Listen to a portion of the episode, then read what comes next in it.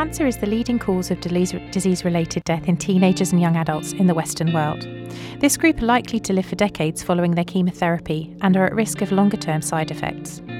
I'm joined on the phone today by Saif Ahmad and Ajay Thankamma, authors of this week's clinical review on the late effects of anti cancer chemotherapy in teenagers and young adults, and also by Lily Anderson, a cancer survivor who has contributed to the review to talk more about what non specialists can do to identify and manage potential problems.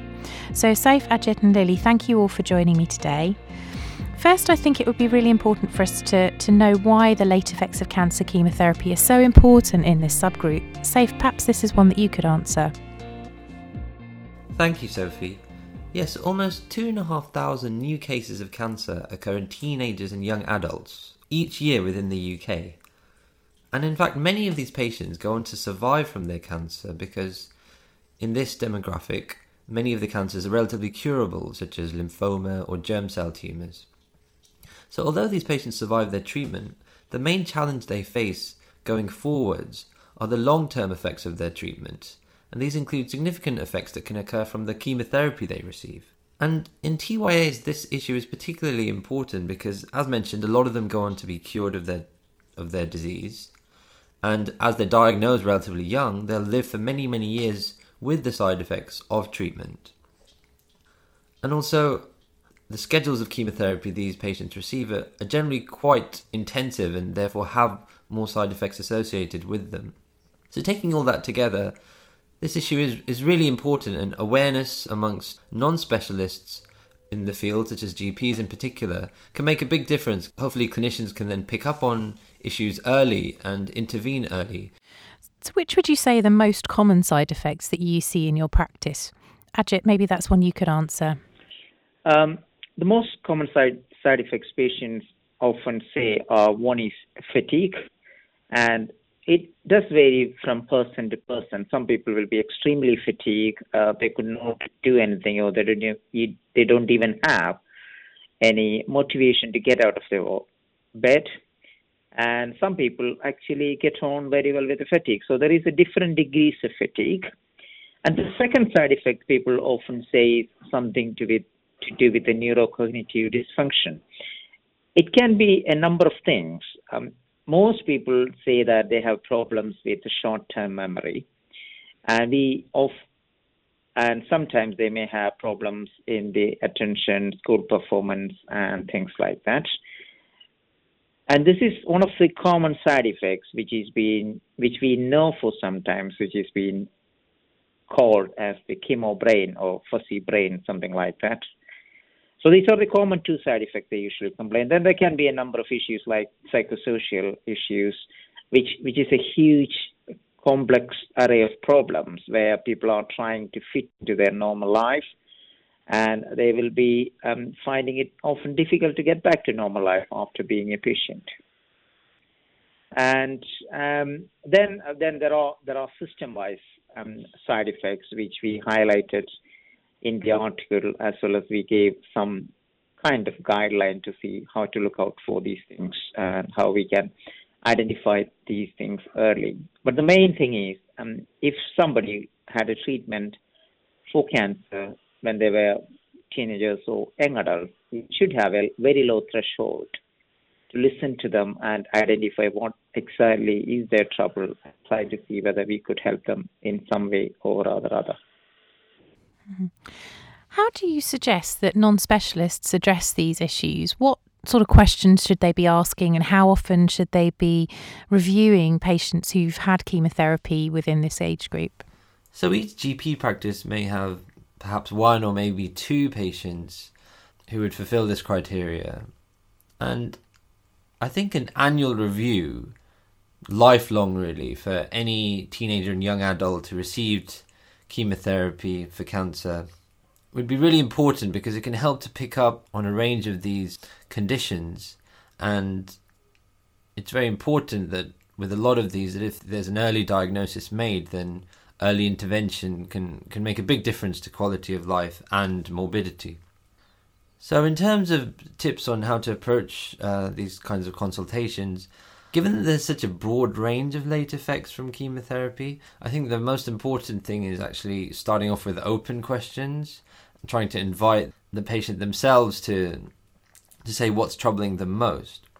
But at the same time, we know that psychosocial issues are particularly prevalent in this population. And so, direct questions asking about depression, um, asking about financial difficulties, they're also very important, particularly as the as things can be done to to improve these as well. And actually, it's, it's often important to ask about the family as well, because it, it can be difficult sometimes for parents or partners who are living with these um, survivors. And one thing you'll see in this review is also an infographic that details specific side effects related with specific drugs, such as with anthracyclines, which include doxorubicin and epirubicin. This is characteristically linked to ventricular failure. So, if you know that a patient has had one of these drugs before, it's probably worth keeping that in mind and asking specific questions associated with that. What sort of advice do you give to patients after they've finished their chemotherapy? Do you explain to them what sort of side effects might occur and, you know, that this might happen decades down the line? And what advice do you give them about how to present and when to present? So you, usually, um, what we do once they finish chemotherapy, when they come for the last appointment, they might have some investigations, and that appointment is usually a multidisciplinary appointment, along with the clinicians who treated as well as the nurse specialist, to address what can be expected in coming years. And usually, it is a very lengthy appointment to um, discuss all the various late side effects which can potentially come up in coming years. Um, and most of the time, people will be more relieved if they have completed the treatment. So we will, so all the problems of late side effects will be revealed in the later appointment. However, this we we kind of make an appointment to touch base mainly because of issues of fatigue, neurocognitive dysfunction, and psychosocial um, dysfunction, especially to do with um, the potential education and employment difficulties they may come across. And we usually try to sign for some of the financial assistance they might receive, or which they are eligible to receive, and how to apply for that. That that would be a starting point. And as we go along with every appointment, the once you finish treatment, the early appointment, the early two or three years, the appointments are a bit quite frequent to find out mainly to see whether the tumor is coming back or not and also to address any potential problems. As we get comfortable with the follow up and there is no signs of tumor returning, the follow up will be less frequent.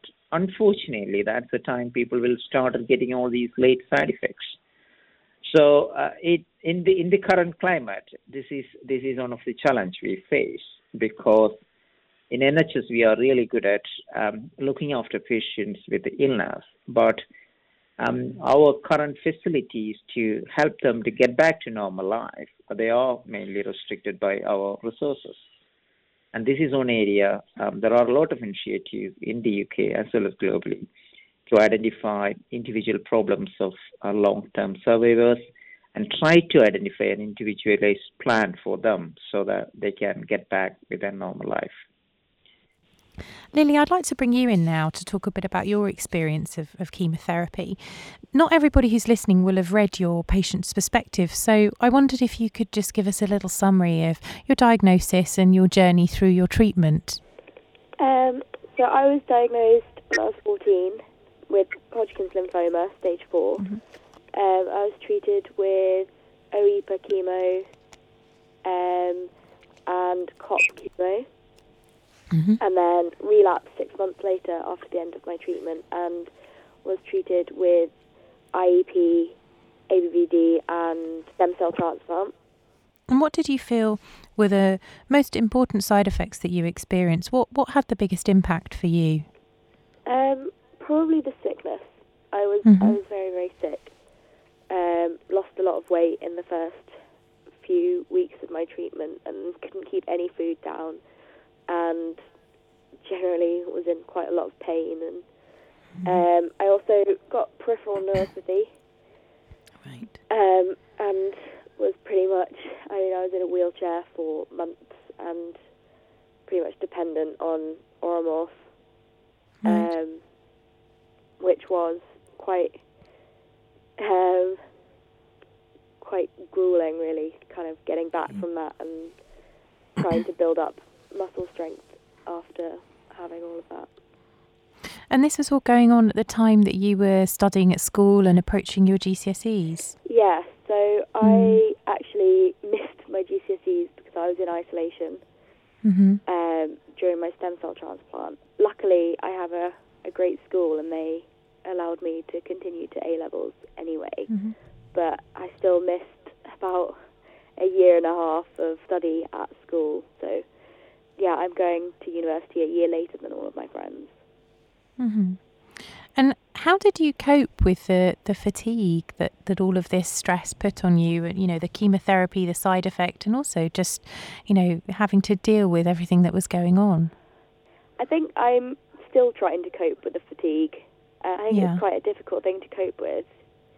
You kind of just have to learn to listen to your body. That's what they Mhm. tell you, and to uh, do, you know, as much exercise, you know, as much gentle exercise as you can. And it's difficult to kind of be normal. Everyone says go back to normality, but it's different to be normal when kind of you have all of these late effects that are still very much a part of your your life and daily activities.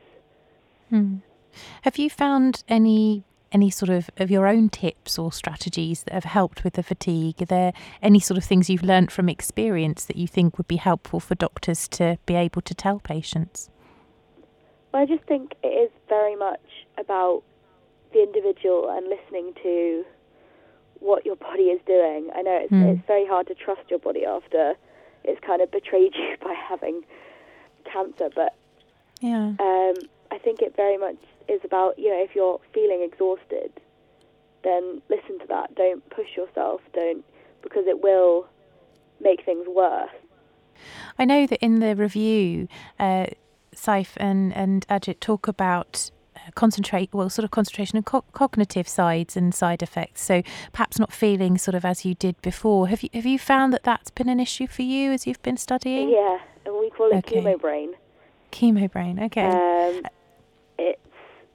basically everything seems quite not fuzzy, but it's it's hard to remember things, hard to concentrate. So when I was when I went back to school after chemotherapy, I um, I would be reading textbooks or homework, and I would read one page, and I'd turn the page, and I wouldn't have taken in any of what I read, and I was okay. it was so frustrating trying to kind of keep up with everyone and kind of get back to my my standard of learning when Yeah. I couldn't like my mind was like a sieve everything kind of just fell right through it and I was I was tired I was like I couldn't grasp concepts properly um, reading even was difficult because I'm a literature student and I love Okay. books, but I mean, I used to read a book a day, but I kind of, after a while, it would just kind of, everything would just muddle together, and I wouldn't be able Hmm. to continue.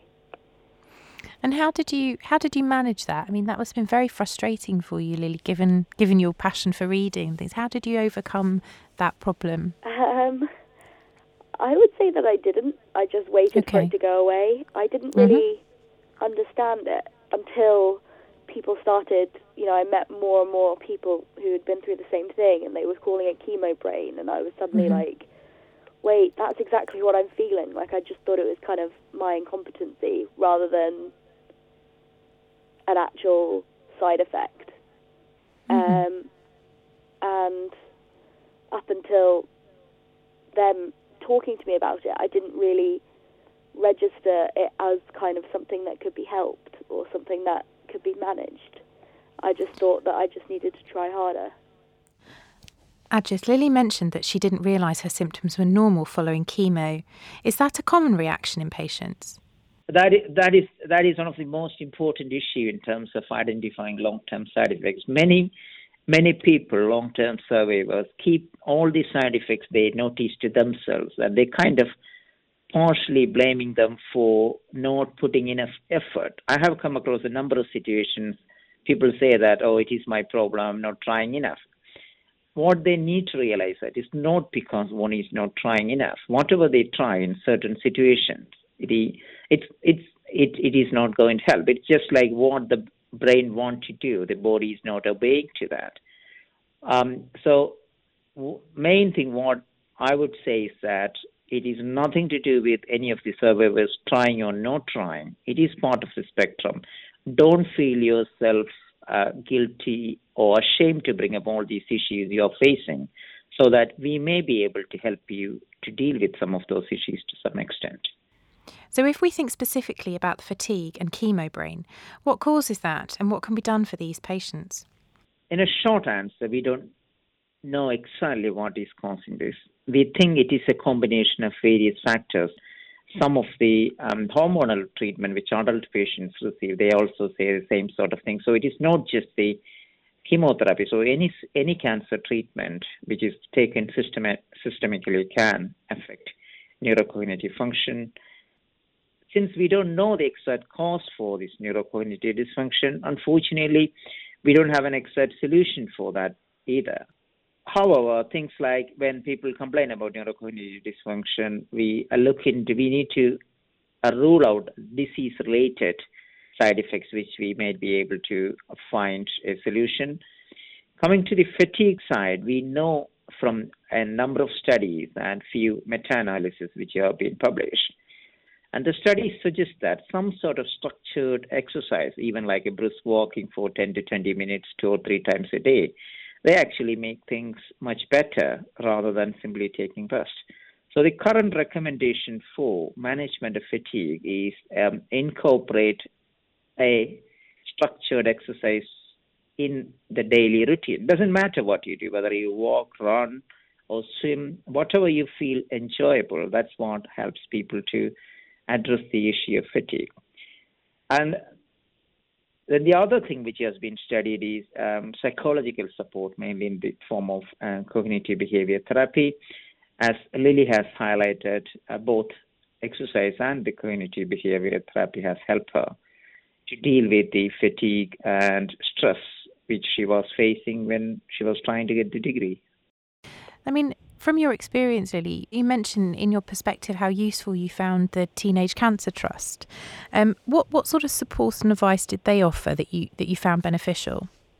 So, the Teenage Cancer Trust offer counsellors um, and youth support coordinators, and basically the best thing that they do is they bring all the young people together mm-hmm. for events and for um, activities, and they kind of they encourage you to just just be part of this kind of cancer club mm-hmm. where you can talk about all these side effects that you wouldn't be able to talk about with, you know, people your own age who haven't been through it. Yeah.